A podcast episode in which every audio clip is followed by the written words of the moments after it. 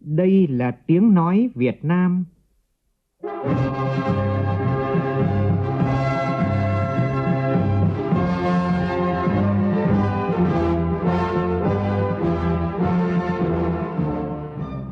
là tiếng nói Việt Nam phát thanh từ Hà Nội, thủ đô nước Cộng hòa xã hội chủ nghĩa Việt Nam.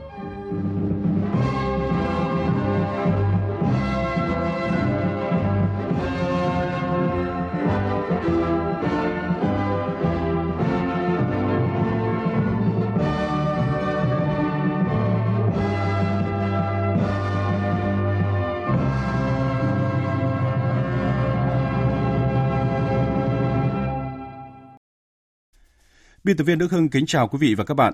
Mời quý vị và các bạn nghe chương trình Thời sự sáng của Đài Tiếng nói Việt Nam hôm nay thứ Tư ngày tám tháng tư năm hai nghìn không trăm hai mươi, tức ngày mười sáu tháng ba năm Canh Tý. Chương trình Thời sự sáng nay có những nội dung đáng chú ý sau.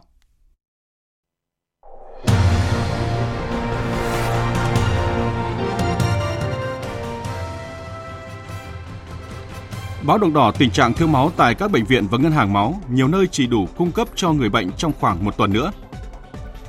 Lương thực thực phẩm cho người dân thôn Hạ Lôi, xã Mê Linh, huyện Mê Linh, thành phố Hà Nội sẽ được cung cấp đầy đủ trong mười bốn ngày thực hiện phong tỏa do liên quan đến bệnh nhân số hai trăm bốn mươi ba. Liên quan đến việc chấp hành giãn cách xã hội, chương trình có bình luận nhan đề cao điểm dịch bệnh, sao có thể chủ quan. Sáng nay, Bộ Y tế công bố thêm hai ca nhiễm bệnh mới. Thành phố Vũ Hán của Trung Quốc, nơi khởi phát dịch covid mười chín, đã chính thức dỡ bỏ phong tỏa. Tổ chức Y tế Thế giới W H O cảnh báo đại dịch covid mười chín sẽ còn lâu mới đạt đến đỉnh điểm. Trong khi đó, Tổ chức Lao động Quốc tế I L O dự báo khoảng một tỷ hai trăm triệu lao động đối mặt với nguy cơ bị sa thải hoặc giảm lương và số giờ làm do ảnh hưởng của dịch covid mười chín. Chính quyền Tổng thống Mỹ Donald Trump yêu cầu Quốc hội bổ sung hai trăm năm mươi tỷ đô la Mỹ giúp các doanh nghiệp nhỏ vượt qua ảnh hưởng của covid mười chín.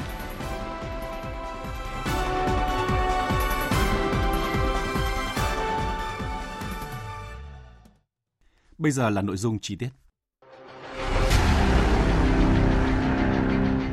Đẩy lùi covid mười chín, bảo vệ mình là bảo vệ cộng đồng.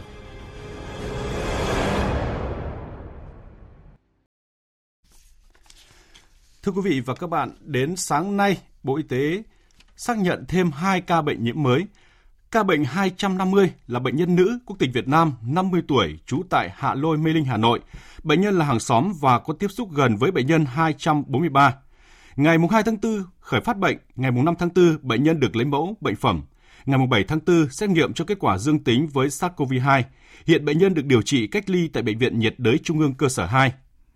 Ca bệnh thứ hai trăm năm mươi mốt là bệnh nhân nam, quốc tịch Việt Nam, sáu mươi tư tuổi, trú tại Bình Nghĩa, Bình Lục, Hà Nam. Từ ngày hai mươi tháng ba đến nay, bệnh nhân điều trị tại khoa tiêu hóa Bệnh viện Đa khoa tỉnh Hà Nam. Con trai và con dâu từ Hà Nội về Chăm. Ngày sáu tháng tư, bệnh nhân được lấy mẫu bệnh phẩm. Ngày bảy tháng tư, xét nghiệm cho kết quả dương tính với virus SARS-xê o vê hai. Hiện bệnh nhân đang được điều trị cách ly tại Bệnh viện Đa khoa Hà Nam. Trường hợp này đang được tiếp tục điều tra nguồn lây. Như vậy, đến thời điểm này, nước ta đã có hai trăm năm mươi mốt ca nhiễm covid mười chín.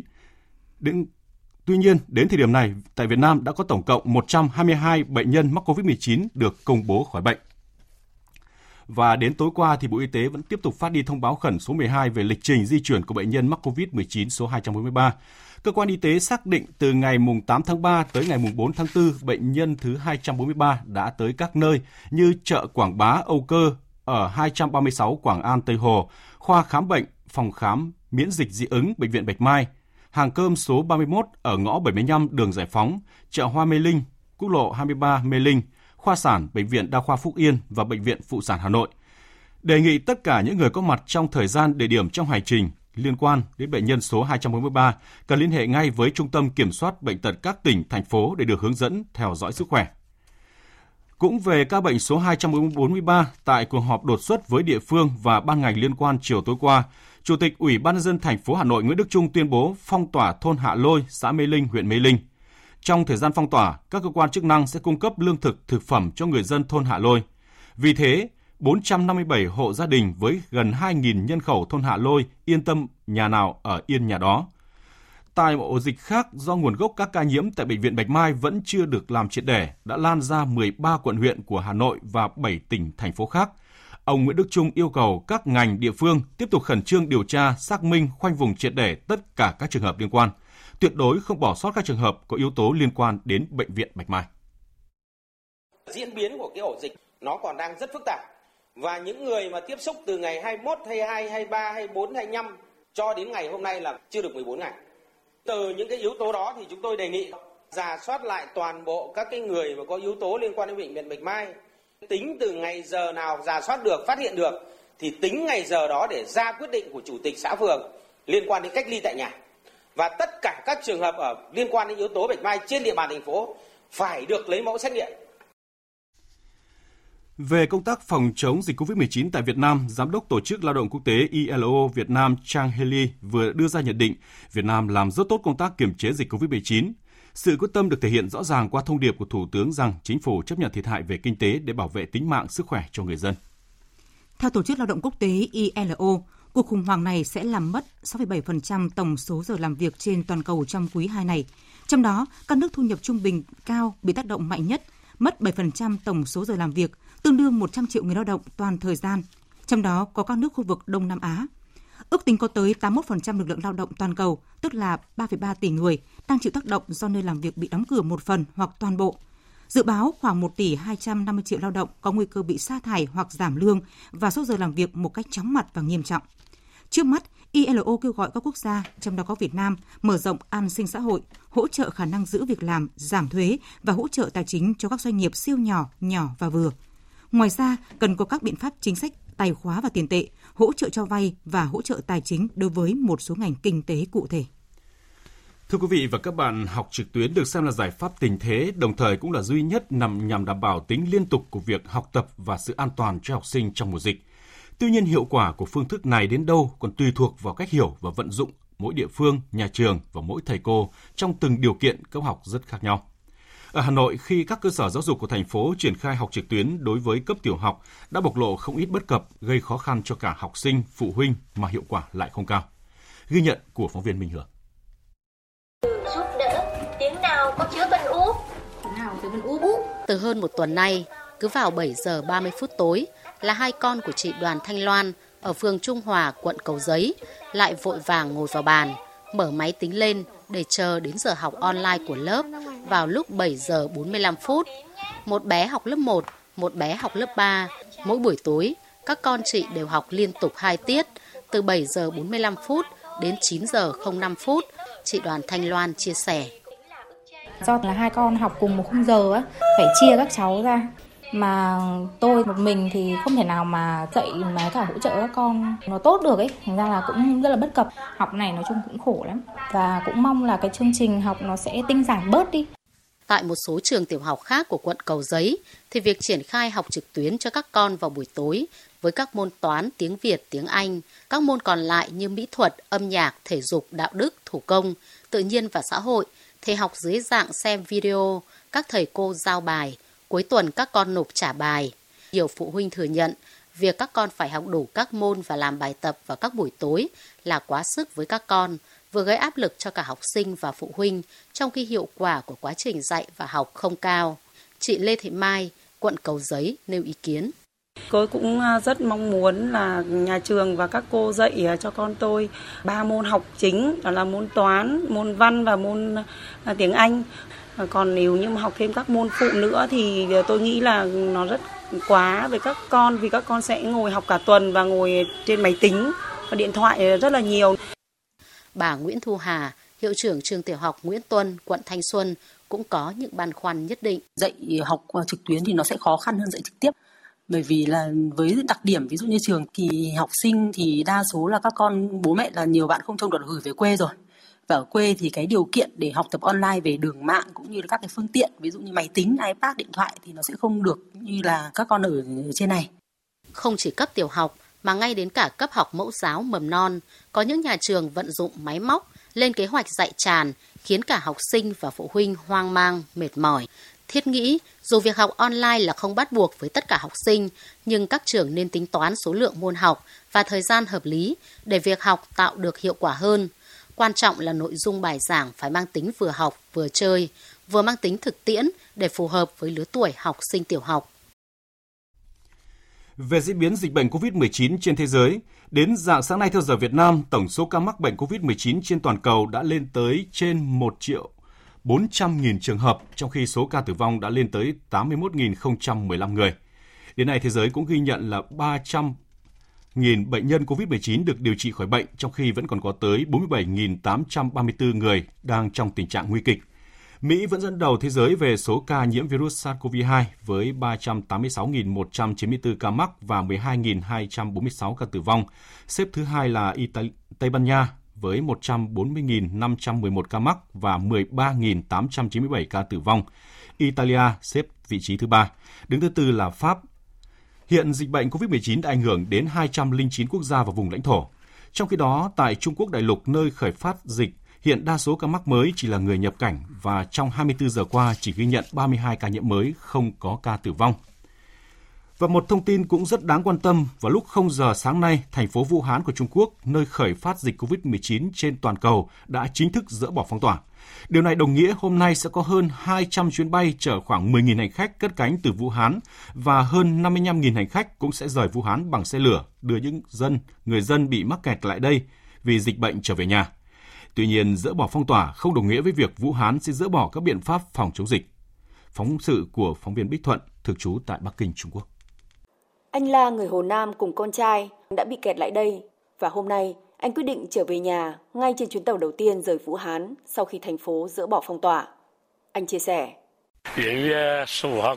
Tôi mua vé về là chiều ngày hai mươi ba tháng một, thế nhưng sáng hôm đó thành phố đã đóng cửa cho đến tận bây giờ. Cuối cùng thành phố đã được dỡ bỏ phong tỏa và bố con tôi đã có thể trở về nhà. Ngoài bến tàu và các hãng taxi hoạt động trở lại, các bến xe đường dài ở Vũ Hán cũng đã bắt đầu vận hành, dù số chuyến còn hạn chế và thực hiện các biện pháp giãn cách. Bà Hạ Quyên, Phó Giám đốc Bến xe Hồng Cơ, thành phố Vũ Hán, cho biết. Mỗi khách sẽ ngồi một hàng ghế để tăng độ giãn cách. Về các chuyến xe, chúng tôi đã khôi phục các chuyến nội tỉnh, xe liên tỉnh vẫn chưa vận hành trở lại. Số chuyến chạy tương đương khoảng ba mươi phần trăm bình thường. Mặc dù Vũ Hán đang từng bước khôi phục giao thông với bên ngoài, nhưng điều đó không đồng nghĩa với việc các biện pháp phòng chống dịch ở đây sẽ được nới lỏng. Không chỉ tiếp tục siết chặt quản lý giao thông ra vào thành phố và trong nội đô, Vũ Hán vẫn sẽ tăng cường giám sát tại các nơi công cộng và khu dân cư. Ông Hồ Thự Quang, Phó trưởng Ban Chỉ huy Phòng chống dịch thành phố Vũ Hán, nói.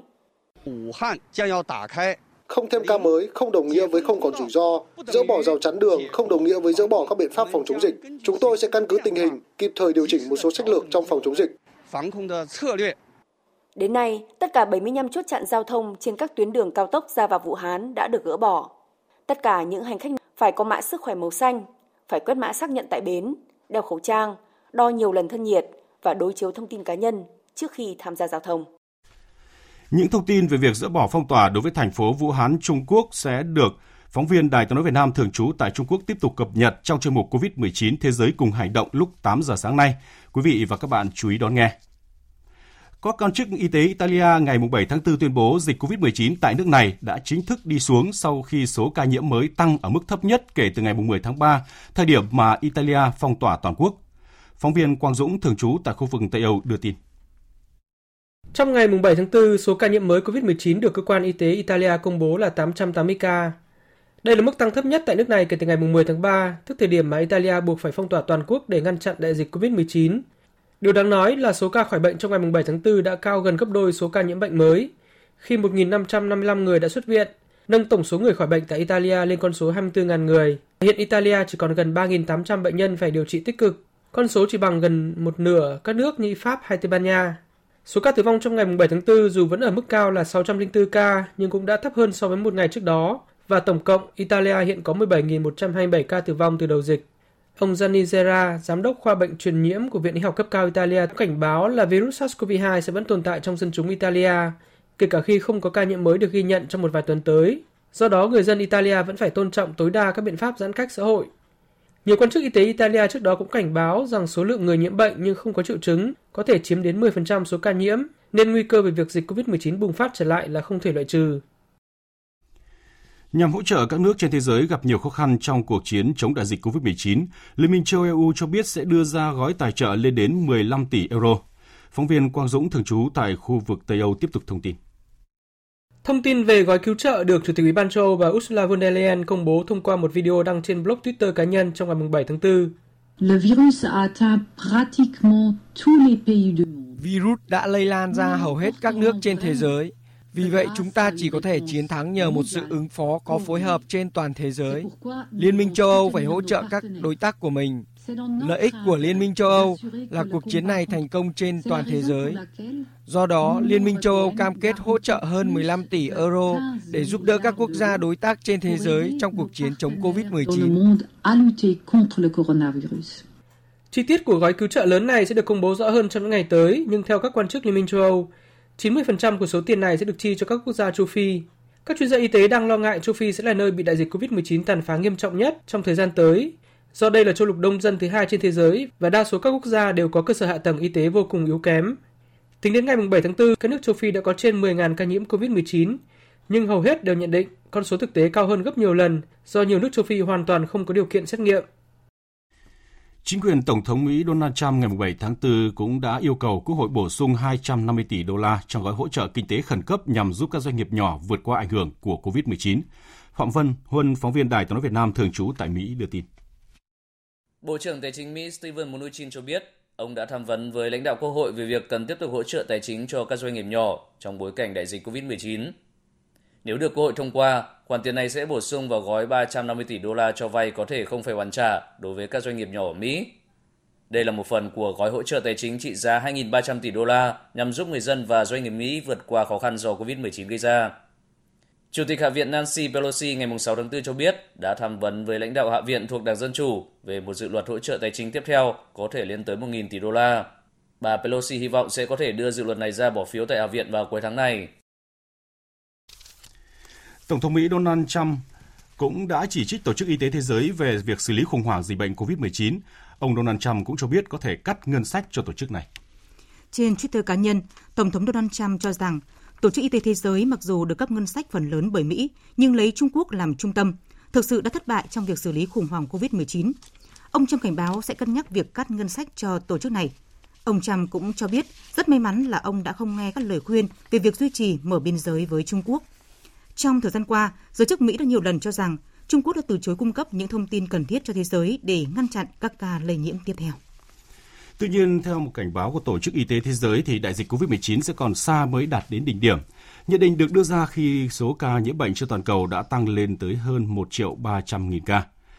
Trong một cuộc họp báo được tổ chức tại Bắc Kinh, Trung Quốc, ông Gordon Galea, đại diện của Tổ chức Y tế Thế giới tại Trung Quốc cho biết đại dịch đã gây thiệt hại cho sức khỏe người dân và nền kinh tế toàn cầu và chỉ khi mỗi cá nhân được miễn dịch thì đại dịch mới có thể chấm dứt. Impressive. What a great toll on human suffering. Thật lo ngại với những mất mát to lớn mà đại dịch covid mười chín đã gây ra cho chúng ta, cả về số người chết cũng như các nền kinh tế trên thế giới.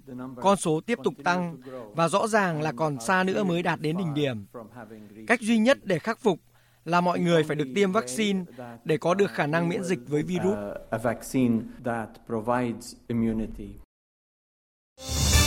Thời sự vê o vê, nhanh, tin cậy, hấp dẫn. Chương trình Thời sự sáng sẽ được tiếp tục với một số tin đáng chú ý khác. Hôm qua tròn hai mươi năm ngày toàn dân hiến máu tình nguyện, tại nhiều địa phương đã diễn ra các hoạt động hiến máu tình nguyện. Tuy nhiên, tính hết ngày hôm qua, lượng máu dự trữ tại Viện Huyết học Truyền máu Trung ương chỉ còn gần tám nghìn đơn vị máu, đặc biệt là thiếu nhóm máu O A. Đây là nhóm máu có số lượng bệnh nhân cần cao nhất. Lượng máu này chỉ có thể cầm cự được trong khoảng một tuần. Diễn biến phức tạp của dịch covid mười chín khiến liên tiếp trong hai tháng qua, lượng máu tiếp nhận của Viện Huyết học Truyền máu Trung ương sụt giảm nghiêm trọng. Cả tháng ba, viện chỉ tiếp nhận được mười sáu nghìn đơn vị máu, suy giảm từ hai đến ba lần so với thời điểm này hàng năm. Trong vài tuần liên tiếp, viện chỉ tiếp nhận được năm mươi đến sáu mươi đơn vị máu mỗi ngày. Mặc dù tình trạng khan hiếm máu đang diễn ra trầm trọng, nhưng Viện Huyết học Truyền máu Trung ương vẫn phải phát ra thông báo tạm ngừng tiếp nhận máu nhóm máu A, B và nhóm máu B ở người hiến máu nhắc lại do nhu cầu sử dụng hai nhóm máu này thấp hơn so với lượng máu tiếp nhận. Đồng thời, viện khẩn thiết kêu gọi những người có đủ điều kiện sức khỏe có máu nhóm O và A tham gia hiến máu. Đây là nhóm máu có số lượng bệnh nhân cần máu cao nhất. Trong gần tám nghìn đơn vị máu dự trữ tại viện, nhóm A chỉ còn chưa đến một nghìn đơn vị, chiếm gần mười hai phần trăm. Cùng chung cảnh tương tự tại thành phố Hồ Chí Minh, số lượng máu tiếp nhận mỗi ngày giảm khiến cho các ngân hàng máu tại thành phố đang rơi vào tình trạng báo động đỏ. Dự kiến sau ngày mười lăm tháng tư tới, nếu không được cung cấp thì máu dự trữ sẽ khan hiếm, không đủ cung ứng cho các bệnh viện. Tại Bệnh viện Truyền máu Huyết học Thành phố Hồ Chí Minh, đến thời điểm hiện tại, ngân hàng máu của bệnh viện vẫn đảm bảo cấp phát máu theo yêu cầu sử dụng của các bệnh viện trên địa bàn. Trong tháng ba, lượng máu tiếp nhận chỉ được khoảng năm mươi phần trăm lượng máu phát ra, còn từ đầu tháng tư đến nay, máu tiếp nhận chỉ đạt mười phần trăm lượng máu phát ra. Trong vòng bảy ngày nữa, lượng máu tiếp nhận sẽ giảm đến ngưỡng báo động và Thành phố Hồ Chí Minh sẽ rơi vào tình trạng khan hiếm máu. Còn tại Bệnh viện Chợ Rẫy, việc cấp phát máu cho các bệnh viện trong khu vực Đông Nam Bộ vẫn thực hiện đều đặn mỗi ngày nhưng lượng máu thu về rất ít. Giống như Bệnh viện Truyền máu và Huyết học Thành phố Hồ Chí Minh, sau ngày mười lăm tháng tư, nếu số lượng người hiến máu tình nguyện vẫn giảm thì tình trạng thiếu máu sẽ trở nên nguy cấp. Bộ Quốc phòng Mỹ tuyên bố một thủ lĩnh cấp cao của nhóm phiến quân Al Shabaab đã bị tiêu diệt trong các cuộc không kích ngày hai tháng tư do Mỹ tiến hành tại Somalia. Cuộc không kích đã diễn ra gần Busur Madina, cách thủ đô Mogadishu hai trăm mười bảy ki lô mét, với sự phối hợp của chính phủ Somalia. Tuyên bố của Bộ Chỉ huy Châu Phi nêu rõ đã có ba tay súng của Al Shabaab bị tiêu diệt trong cuộc không kích, trong đó có Yusuf Giis, thủ lĩnh sáng lập tổ chức thanh chiến này. Tên này đã tiến hành các vụ tấn công đẫm máu nhằm vào chính phủ và các mục tiêu công cộng của Somalia trong nhiều năm qua. Somalia đóng vai trò then chốt đối với môi trường an ninh tại Đông Phi và sự ổn định lâu dài của khu vực, đóng vai trò quan trọng đối với việc thúc đẩy các lợi ích toàn diện của Mỹ tại khu vực.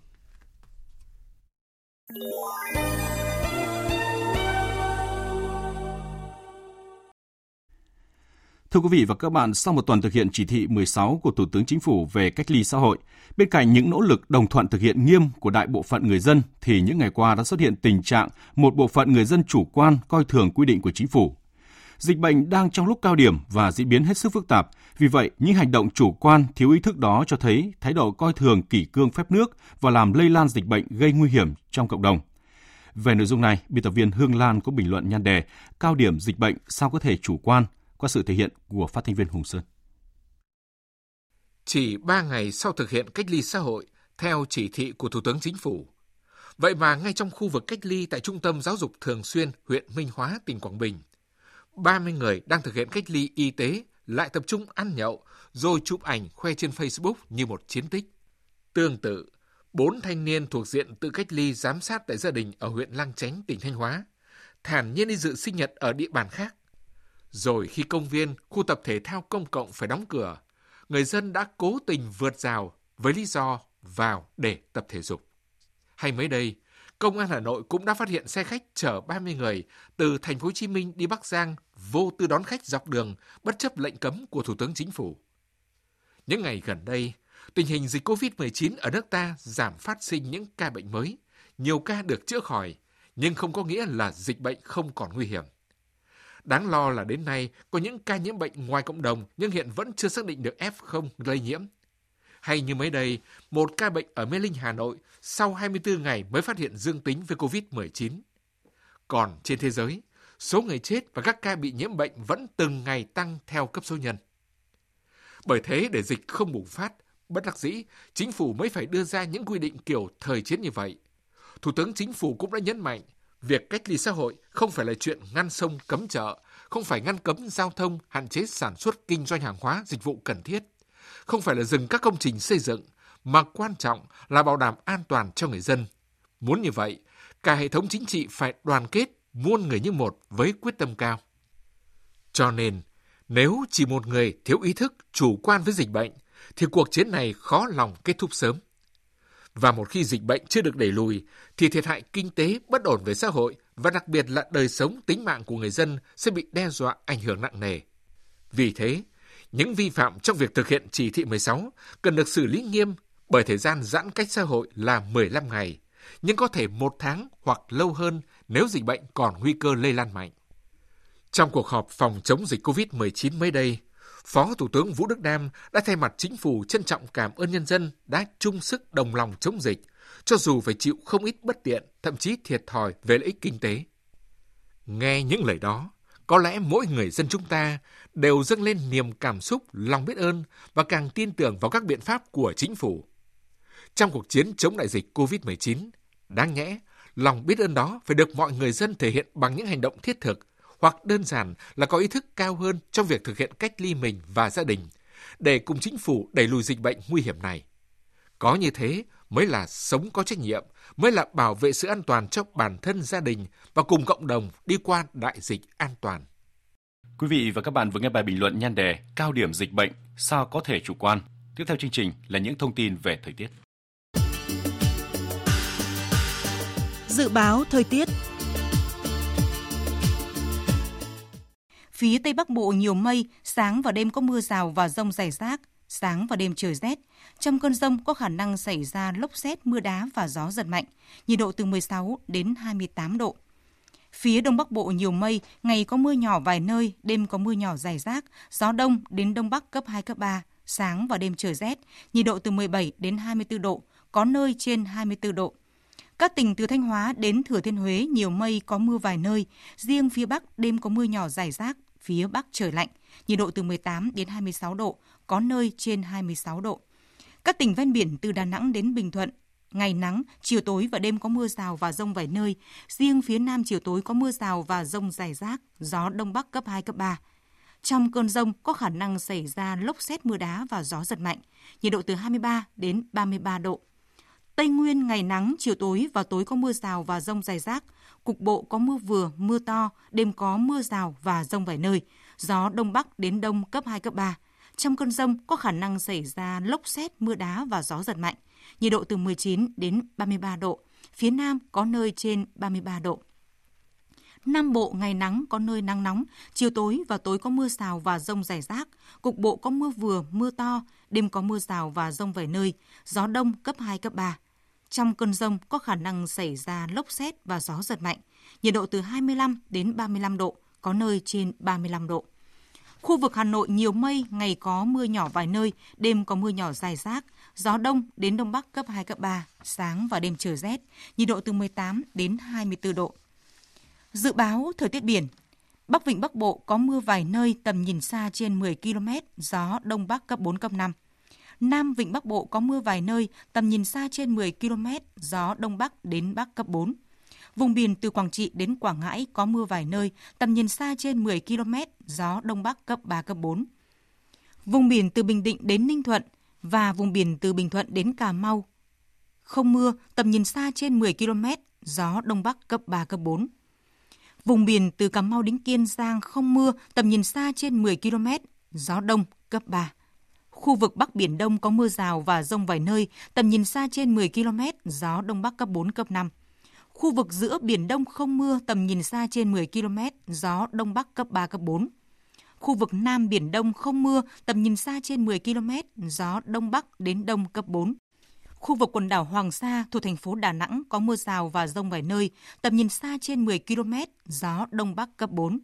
Khu vực quần đảo Trường Sa thuộc tỉnh Khánh Hòa không mưa, tầm nhìn xa trên mười ki lô mét, gió đông bắc cấp bốn.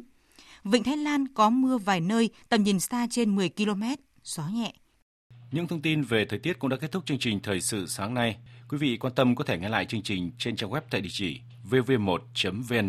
Chương trình Thời sự sáng nay do biên tập viên Đức Hưng biên soạn và thực hiện với sự tham gia của biên tập viên Hải Yến, phát thanh viên Kim Phượng và kỹ thuật viên Thu Hằng, chịu trách nhiệm nội dung Lê Hằng.